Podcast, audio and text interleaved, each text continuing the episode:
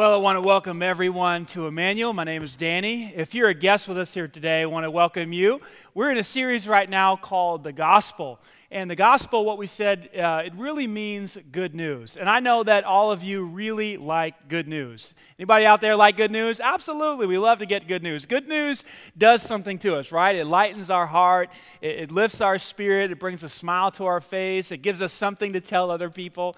Uh, you know, recently I, I, was talking to a friend of mine. I asked him permission if I could share this story. Uh, my friend, his name is Casey. Some of you know him. He's married to a wonderful gal named, named Carrie. And uh, for, when they got married, uh, they wanted to have a baby, but they came to find out it was just a real struggle. Um, and so they began praying hard and they began trying to have a baby, but they just, they really couldn't, uh, it, it, just wasn't happening for them. And so they went and saw some doctors and come to find out that they both had physical challenges uh, that, were, that were making it very difficult for Carrie to get pregnant. In fact, one of the doctors, the fertility doctor, told them that, that uh, if she was going to get pregnant, it was actually going to be a miracle. Can you imagine that? I mean, it's just a, how disheartening that, that must have been. So they're praying all these prayers and they're trying to have a child, and years go by, and And then one day, Carrie's not feeling so well, and she, she takes a pregnancy test. And she walks in and, and she shows it to Casey, and it's, it's positive. And, and he looks at her, he says, Is that even real? You know, and then it's just this moment. And, and when I asked him, I said, You know, what, what, was, what, what was the look on her face? She said she, it was this mixture of shock and awe and, and wanting to worship God, but also wanting to pass out. It was just this amazing moment, this amazing, you know, time where they received this incredible news. I remember remember when, Tex, when Casey actually told me that she was pregnant, it was just unbelievable, this good news. And it obviously lifted their spirit. It was incredible to their whole family, and it was answers to prayer. And it was just, it was just this God moment. It was a miracle. And today, you know, there's this little five month old little girl named Ellie in our world because God did a miracle. Doesn't good news, don't, don't you love good news? It's just, it does something to us. It brightens our day, and we want to tell other people about it. You know, what we said in this series is that the gospel is good news. At its core, the gospel says that you and I can be forgiven of our sins, that God the Father sent Jesus Christ into the world to die on a cross for our sins, that we could spend eternity with Him, that we could be reconciled back to God. And an eternity is a long time. You know, the average person today lives about 75 years. Some live less, and some live a little bit more. Um, and but that's a relatively short amount of time. I mean, that's a blip on the radar. When you think about eternity, that you're basically what that comes down to is 99.999% of your life, probably more, is going to be spent in eternity. And the gospel says that when you put your faith in Jesus Christ, you can spend eternity with God as opposed to eternity without God. Now, that's good news, don't you think? Absolutely. That's wonderful news. But what we've said in this series is that even though that's fantastic news and that's awesome news and it's probably the greatest news in the universe, is there any good news for the 75 years on average that we spend here on earth? And what we said in the series is yes, yes, yes, the gospel provides good news for our lives right now on this side of heaven. The way I've said it in your notes there is that the gospel not only saves us, but it also solves us. It speaks into the struggles and the problems and the issues that you and I are going through right now. Last week we talked about the whole issue of struggle that we have with value and how we try to create a false self in order to answer the questions uh, of do we have value and do we have worth and and what, what, I want to talk to about, about this week is how the gospel actually helps us and what I believe one of the biggest problems that all of us face, and that is fear. In your notes, the way I wrote it is this one of our biggest struggles in this life is fear. We fear. And we, we fear all kinds of things. We fear the future. We fear death. We fear that our kids aren't going to uh, turn out right. We fear that, that we're not going to have enough money when we retire. We fear cancer. We fear, you know, the, this country not going well because of its leaders or whatever. We fear terrorism. I mean, you name it, people have fear. And what fear does to a person, man, it, it robs their joy. It steals away their happiness. It steals away peace in our lives. And some of you know exactly what I'm talking about because you struggle big time with fear. I want to talk today about how the gospel actually solves the problem of fear if we work with God on that issue. There's a great story in the Bible that gives us a picture uh, of, of the struggle that all of us have with fear. It's actually recorded in Matthew, Mark, and Luke, but I want to look at the story as it's captured in the book of Luke. And so if you have a Bible, you can turn there. If not, you can follow along on the monitor here with me. Luke chapter 8, this is the story of Jesus calming the storm. This is how the, this is how the story goes. One day, Jesus said to his disciples, Let's cross to the other side of the lake. And it was about a five mile boat ride from one side of the lake to the other. He said, Let's cross over to the other side of the lake. So they got into a boat and they started out. And as they sailed across, Jesus settled down for a nap. That's pretty cool. But soon a fierce storm came down on the lake. But the, uh, the boat started filling with water and they were in real danger. The disciples went and woke him up, shouting, Master, Master, we're going to drown. Watch Jesus' response. When Jesus woke up, he rebuked the wind and the raging waves, and suddenly the storm, the, storm stopped and all was calm. Then he asked them, Where is your faith? Watch this.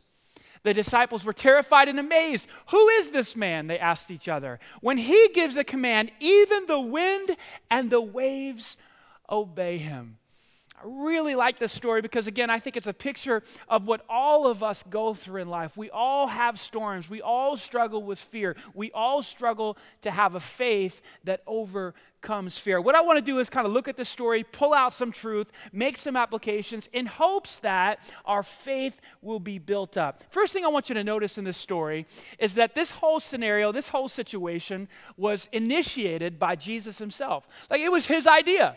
Like he's the one who said, hey, let's get in the boat, let's go to the other side of the lake. Now, here's what I believe about Jesus. You may not have this conviction, this belief, but the Bible teaches it that Jesus was 100% God. And what that meant was that he was all knowing. He, like, he had all knowledge, he has all wisdom. Like he knows what's going to happen in the future. So, Jesus knew that this storm was going to hit when they were about a mile or two offshore.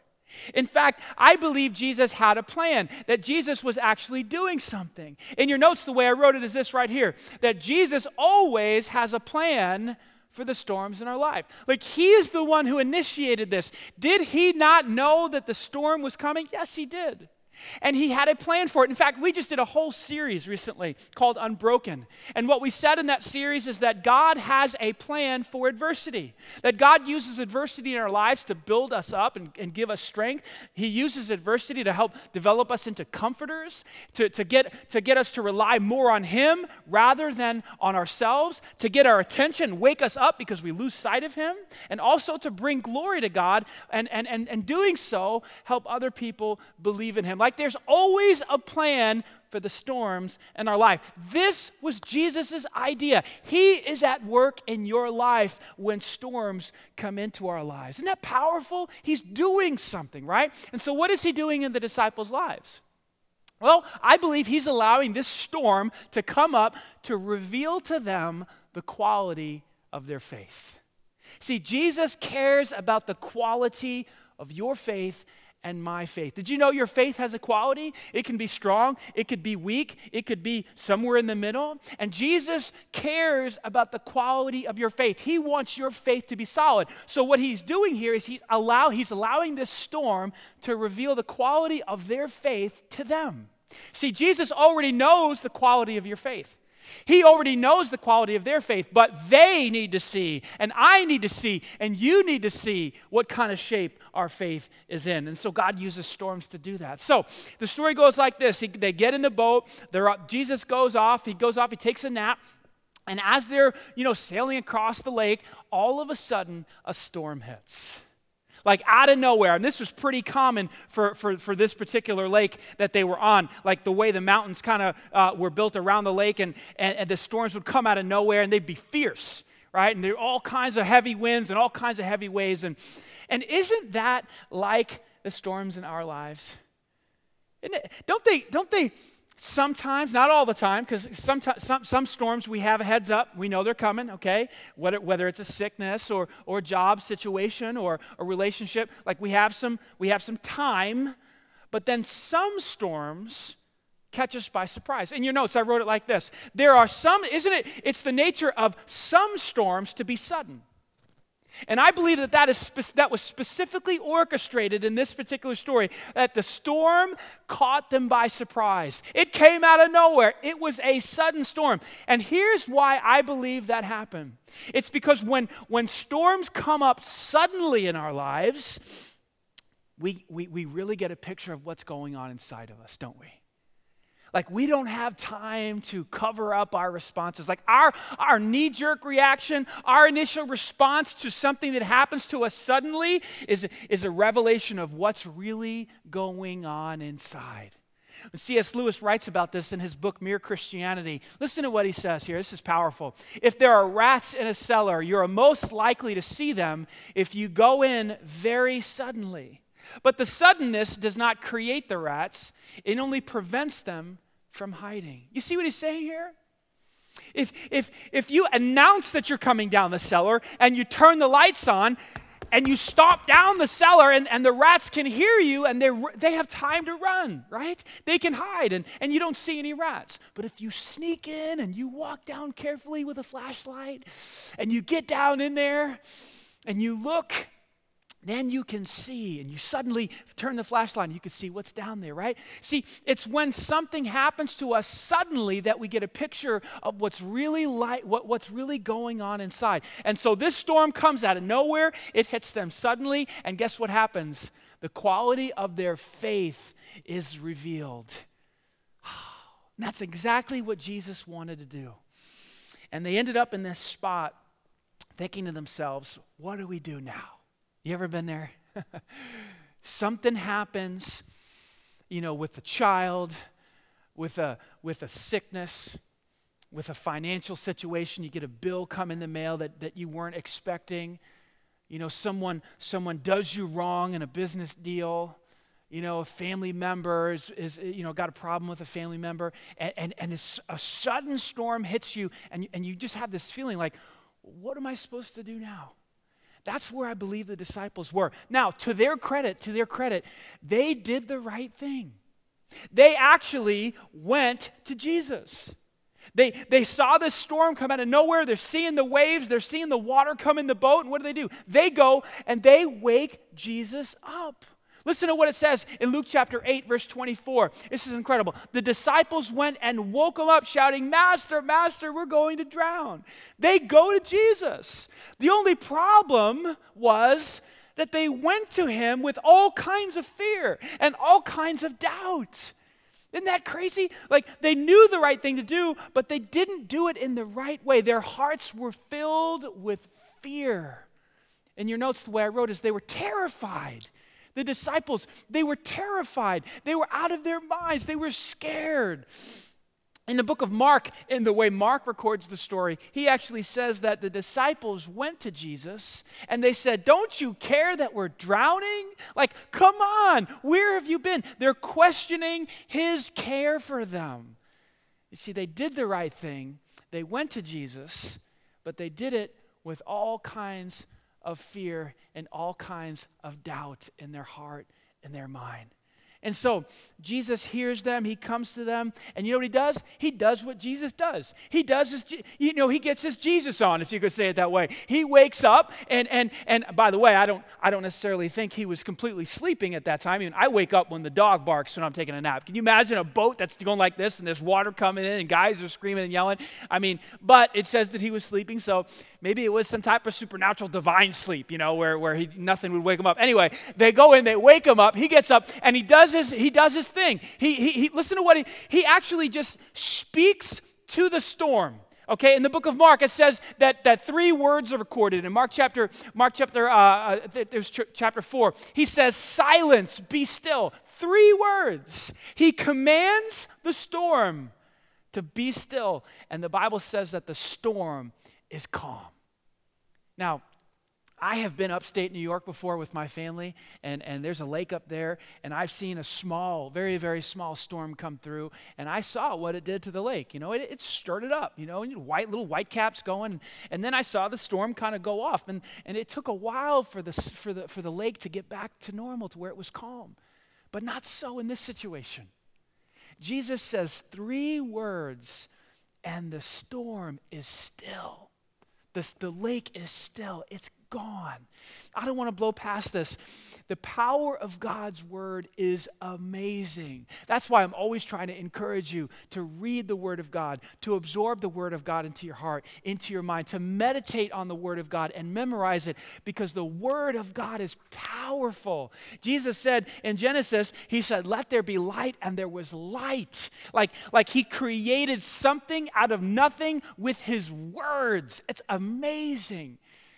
You know, recently I was talking to a staff member here at the church, Katie McCullough. Some of you know her. She's our children's director at the Greenwood campus. And uh, I just found this out about her. I, I couldn't believe it. When she was 12 years old, a tornado came through her town and totally wiped out her house. She was at school during the time. Her 18 year old sister and 8 year old brother were home, and they were in the basement. Had they not been in the basement, they would have been killed for sure. This tornado totally wiped out their house. Well, a couple of months after this, this happened, you know, Katie was like 12 years old or so. She started to have these fits of fear and, and, and these panic attacks. And, and she was just began to be gripped by fear. She could hardly go to school. She'd spend hours in the counselor's office. She, she could hardly leave her mother's side, is what she told me. I just thought, wow, what, that, that totally makes sense. I mean, a 12 year old kid and you see this tornado, you know, take your house out. You know, it's just, I mean, it's, it's understandable. So I asked her, I said, Katie, how did you, how did you get over that? How did you persevere through that? You know what she said to me? She said, my mom would, when I would have one of these, these, these fits, my mom would pray over me and she would repeat scriptures over me over and over and over. She would say the word of God over to me.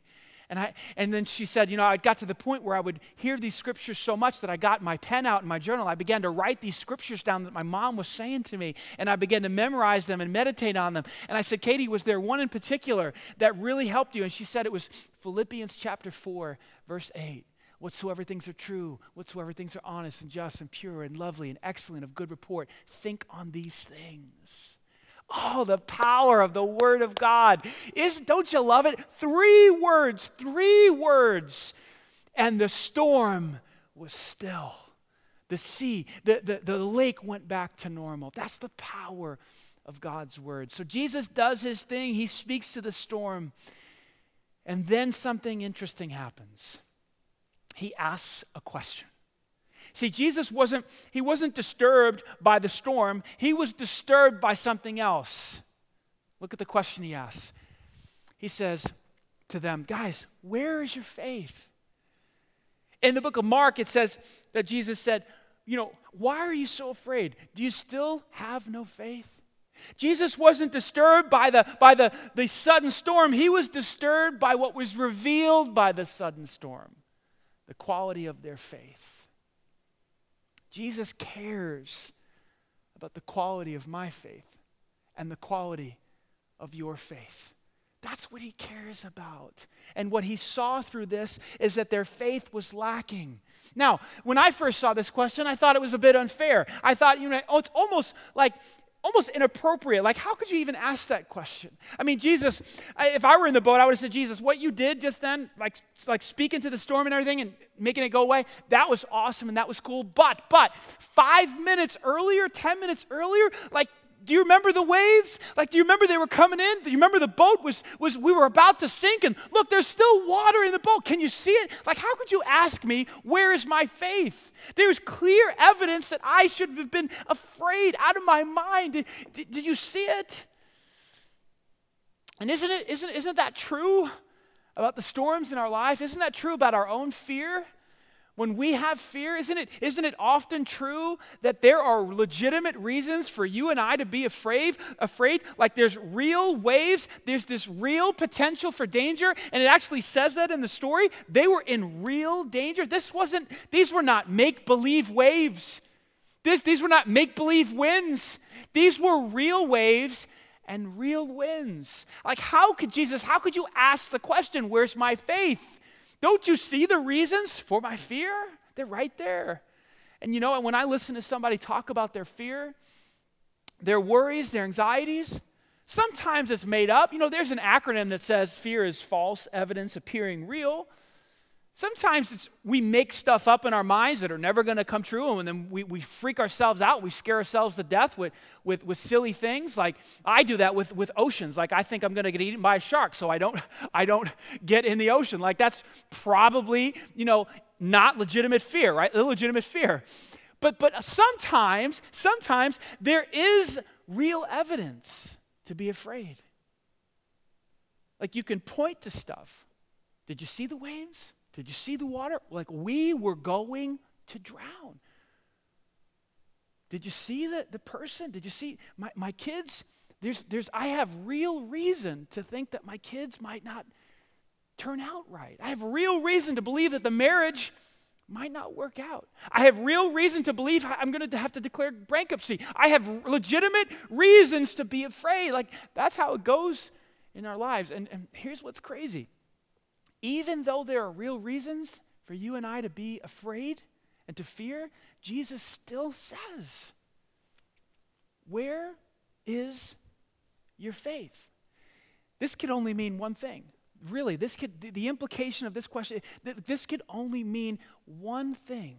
In your notes, this is how I wrote it that somehow, some way, it is possible to overcome fear even though there are good reasons to fear. That has to be what Jesus means. Like, even though there are really good reasons for you and I to be scared out of our minds, Jesus is saying you ought to be able to overcome that fear. Like there is a way to do it.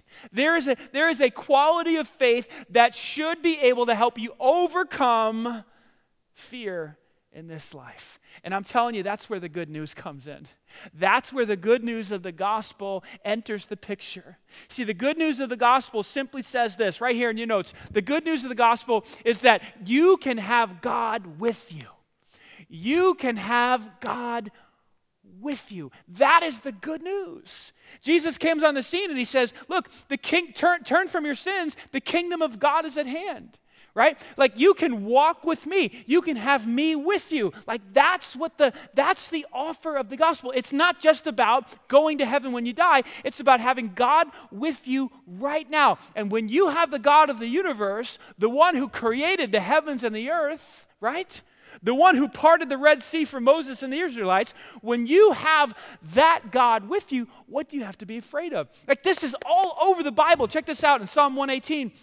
Verse 6 The Lord is with me, I will not be afraid. What can mere mortals do to me? Do you see it? It's because of the presence of God, the nearness of God, the fact that He's in my life that I don't have to be afraid. I don't have to fear what people can do to me. Fast forward to the New Testament, Hebrews chapter 13, verse 6. So we say with confidence, The Lord is my helper. He takes it a step further. Not only is He with me, He's ready to help me, He's ready to assist me, He's ready to protect me. Watch this. Therefore, Therefore, I will not be afraid. What can mere mortals do to me? I love Psalm 23. It's become one of my favorite passages in the Bible, especially verse 4. Listen to what the psalmist says here. Even though I walk through the valley of the shadow of death, I will fear no evil. Why? What's the reason that the psalmist says, I will not fear? Watch this. Because you are with me.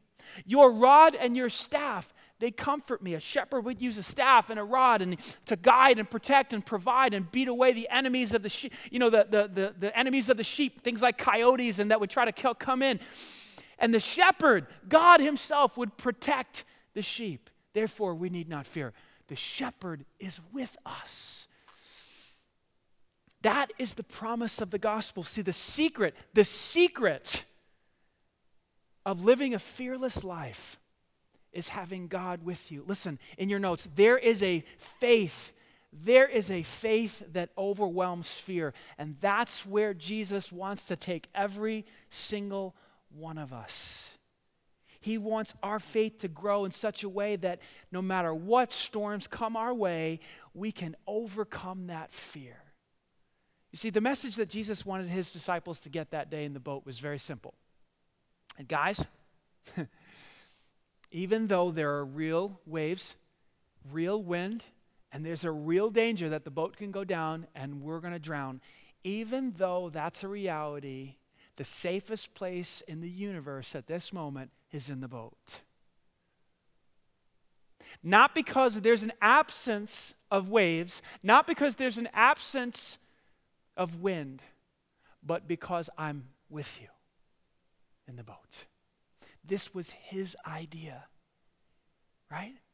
And when you have God with you, when you have him in your life in the middle of a storm, what do you need to be afraid of? It's the safest place on earth for you. So I believe God would say this to you today.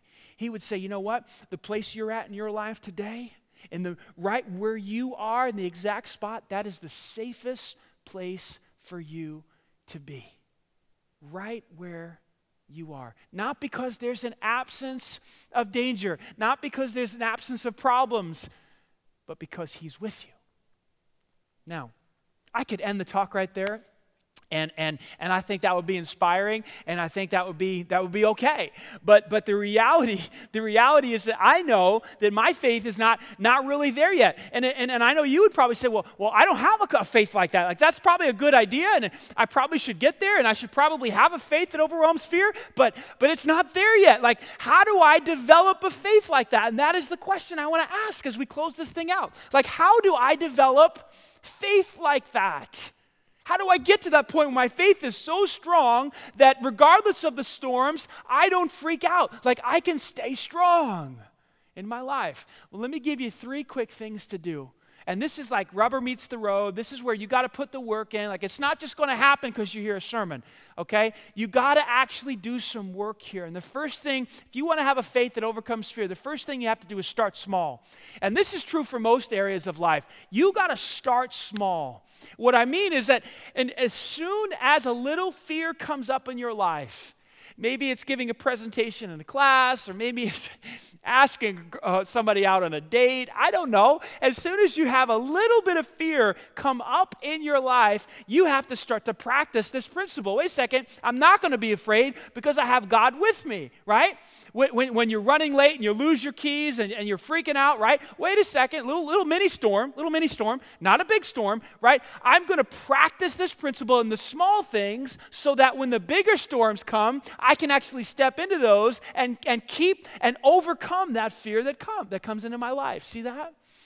See, we can't we can't run a marathon before we run a 5K, right? So we gotta we gotta practice training for a 5K before we can tackle the marathon. Like if you wait for the big storms in your life to hit before you start to develop this faith, you're gonna be in big trouble. You're gonna be wiped out, right? So number one, start small. Number two, you and I have to build our awareness of his presence.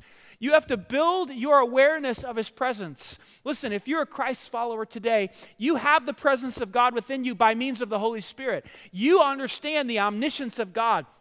I'm sorry, the omnipresence of God, that He is everywhere outside of you. The problem is not that God is with us, the problem is we're not aware of it. We don't go through our days, our days with the awareness of His presence in our life. So you have to build that. And you can do that very simply by carrying a couple of verses in your mind and heart. You can do that simply by, by pausing through your day, going outside and acknowledging the fact that God created the heavens and the earth, and you're looking up at the clouds or the stars or the moon or the sun or whatever, and, and become aware of His presence presence in nature. You can do that by taking five or 10 minutes a day and, and just acknowledging that every good gift you have in your life has come down from your heavenly Father. That brings about your awareness of His presence. Like you can, you can do it a lot of different ways, but you have to build your awareness of His presence in your life because here's what's going on if you are, are becoming more and more aware of God in your life, when that storm finally does hit in your life, you're more likely to turn to Him because you've been walking with Him the whole time, right? But if you only call on God when a storm comes and you live the rest of your life and you totally forget about Him, it's going to be very difficult for you to have a faith that overcomes fear. So, number two, build your, build your awareness of His presence. And then, number three, meditate on His works. Meditate on his works. Listen, in this book, in the Bible, from cover to cover, it is filled with incredible stories of God's miraculous power. You need to meditate on those works. What would happen if you meditated on the powerful works that God performed through Moses or through Paul or through Peter or through Elijah or through any of the prophets? Like, what would that do for your faith? The other day I was thinking about the story of Shadrach, Meshach, and Abednego and how they were thrown into the fiery furnace because they would not bow down to the golden image that Nebuchadnezzar created. Daniel chapter 3, you can read it when you get home. It's powerful. They get thrown into the fire, right? And all of a sudden Nebuchadnezzar notices a fourth person in the fire. Daniel chapter 3, verse 25, Nebuchadnezzar says, Wait a second, wait a second. I thought we put three guys in the fire. I see a fourth one, and the fourth one looks like a god. and then they come out of the fire, and Nebuchadnezzar notices that they don't even smell like smoke, like not even a hair on their head was singed. I'm sitting there thinking about this story, going, wow, like that's the God who's with me, the God who can protect somebody from a blazing, fiery furnace. That's my God, and He's with me. What does that do for my faith? It builds, it encourages me, right? So you have to meditate on His works. You've got to start small, and you've got to build your awareness of His presence. Let's say you did those things, right? Let's say you did one of those things, like, and then you tried another one the next week and another one the next thing. Like, what would happen? What would happen? And here, here's what really what I'm asking: like, what would that look like if you did those things? Like, what would what would it, what would happen in your life to your faith if you actually started small, you built your awareness of His presence, and you meditated on His works? Here's what I think would happen: you would begin to develop a faith that overcomes fear. That's what would happen. You would begin to step into a storm, or a storm could enter your life, and you would be able to go, okay, I have God with me. I need not fear. What can mere mortals do to me? You can begin to say, as the psalmist did, even though I walk through this valley of the shadow of death, I'm not going to fear. I'll fear no evil because my shepherd is with me and his rod and his staff comfort me. Isn't that the type of faith that you want? Don't you want to live that way? Yes. I believe this is this this is this quality of faith is captured in Psalm 46 verses 1 through 3. Incredible passage. Listen to these words from the psalmist. The psalmist says, God is our refuge, our safe place, and he's our strength. And he's a very present help in trouble. That, there's, there's our sermon right there. That God is with us, He's present, and He's ready to help. Now, watch this. Because of that, therefore, we will not fear. Did you see it? Because He's a very present help, because He's with me, I will not be afraid. Though the earth gives way, Though the mountains be moved into the heart of the sea, though its waters roar and foam, though the mountains tremble at its swelling, you see what he's saying there? Even when the entire world is falling apart, I will not fear. Why? Because our God, my God, is a very present help in time of need. He is my strength, He is my refuge. Do you see it? Oh, there is a faith, there is a faith that overcomes fear. Or you can step into a storm, or a storm can step into your life, and you need not fear but put your trust in Him and, all, and stay calm and have peace, even in the midst of the storm. Will you do that? Will you start small? Will you begin to build your awareness of His presence? Will you begin to do some of these things?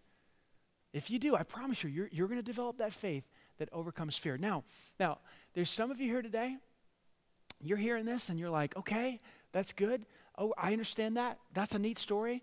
But for you, you, you, you would simply say, I'm not even sure I even have faith. I mean, I, am not even sure that I'm in, in, in, in yet. Like, I, I have doubts and questions. I wouldn't even call myself a child of God. I want to tell you that you are in the right spot. See, today perhaps is the day where you actually begin that faith, where you can actually put your faith in Jesus for the first time. You see, a few moments ago, I told you that the core, the core of the good news of the gospel is this that God the Father sent Jesus Christ to this earth to die on a cross, to die for your sins. See, the penalty of sin is death, and that is why Jesus died. He died to pay the penalty for your sins so that you could be forgiven, so that you could have eternal life. And you will spend most of your life in eternity. And so that is fantastic news that when you put your faith in Jesus, you can have your sins forgiven and you can spend eternity with God. And for some of you right now, you need to make that decision. You need to put your faith in Christ. And the way that you do that is you put your faith in Him and you express that faith to Him through prayer. So right now, I'm going to lead you in a prayer. And if you feel if you feel like this is your moment where you put your faith in Christ, perhaps you've been thinking about it for a while, I want you to just pray this prayer to Christ right now. He's listening. It's the prayer he loves, loves to answer. So if you feel led right now to put your faith in Christ, I'm going to invite you to bow your head and close your eyes. And for everyone else who's already done this, I'm going to ask you to pray for those who are doing it right now. And if that's you, just say this to Jesus right now. Say, Dear Jesus, I know that I'm a sinner. I believe you died on the cross for me. I believe you paid the penalty for my sin. I now ask you to come into my life, save me, forgive me, and make me your child. I trust you. And from this day forward, I pray that you would help me with your strength, with your grace, to live a life that honors you. It's in Christ's name we pray. Amen. Now, hey, if you just prayed that prayer to receive Christ, we rejoice with you, and, and our church wants to give something to you. We want to give you a gift. And it's a, it's a one year New Testament, and uh, it's, it's basically um, something that, that we're passionate about here because we believe that as you read God's word, God begins to speak to you, He begins to instruct you, He begins to encourage you, He begins to show you His will. And so we want you to have a Bible immediately. And there's some, there actually is something special about this particular Bible. It's broken down into little five minute readings so that, first of all, you're not overwhelmed with all this reading that you have to do. And, and it's just really quick, but it's, it's just, it's perfect for you to get started on your journey. So if you pray to receive Christ today, there's tables in the back to my left and to my right. At Banta, if you're at, if you're at Banta, back to the left, also to the right, there's tables back there. Just tell them that you put your faith in Christ uh, today, and they'll put one of these Bibles in your hands. Can we give God glory today for what He's done? Absolutely, absolutely. Praise God. It's so exciting to be part of a church where we see people coming to Christ every single week responding to the gospel. Now, as we close today, I'm going to invite you to stand to your feet. We're going to our worship team is going to lead us in a song. Go ahead and stand to your feet. I want you to sing this song. This song actually captures what we've been trying to say in this sermon about faith.